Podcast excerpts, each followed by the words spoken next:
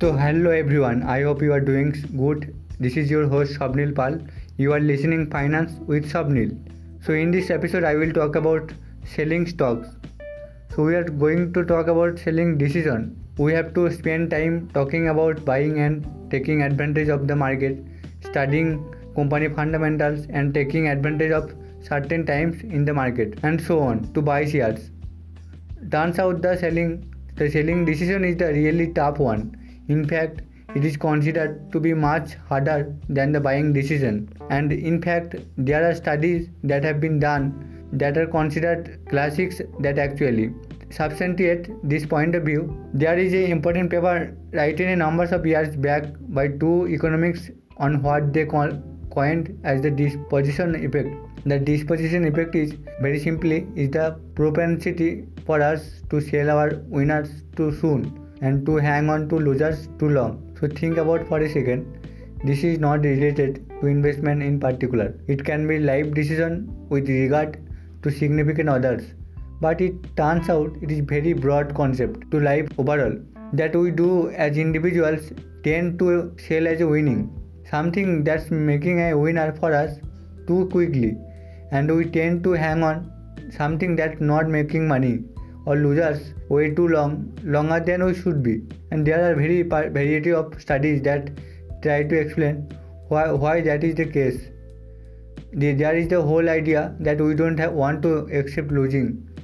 Then we sell something that in some sense represents a loss to us. It's like admitting defeat, and we don't want to do that. We always have hopes that hey, if we hang onto a little longer, maybe it will come back in value, maybe it will change, and that sort of drives a lot of disposition effect in the investment world as well. That when we buy shares in the market and they go up in value, we want to just realize those gains right away because we are afraid we lose of money if we did not sell quickly. That is not the case, and there are other ways to deal with it. We will talk about later, but that becomes an issue. The research has documented very strongly. There is really no doubt there is a very strong disposition effect of play for all of us. So how do we deal with it? Knowing that this exists, what can we do about it?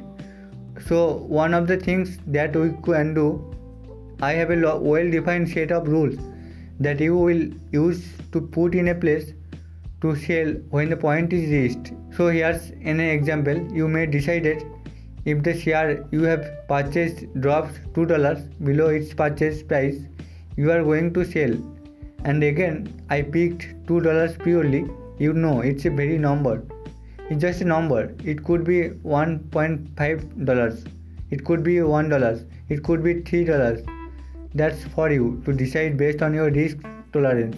But the idea is you have to clear selling strategy before you even invested in particular stock.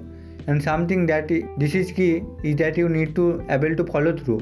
When the time comes, then you can't then have second thought and say, oh, maybe not. Maybe I will watch a little bit more. Then you have lost. Then it's not a good idea to begin with. You are got to able to have selling strategy in place. Be ready to execute it like to a robot when the time comes. And that's the key. Companies actually do this very well. It turns out that corporations have gotten around to the getting away from the emotional response to selling by simply writing computer code.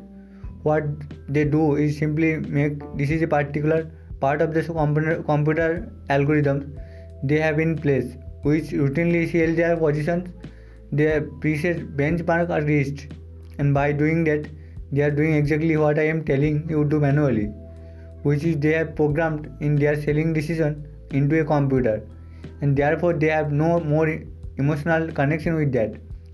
And to be successful, we have to develop that computer like lack of emotion kind of mindset, and that's real key. So that's it from today. I hope you are enjoyed this show.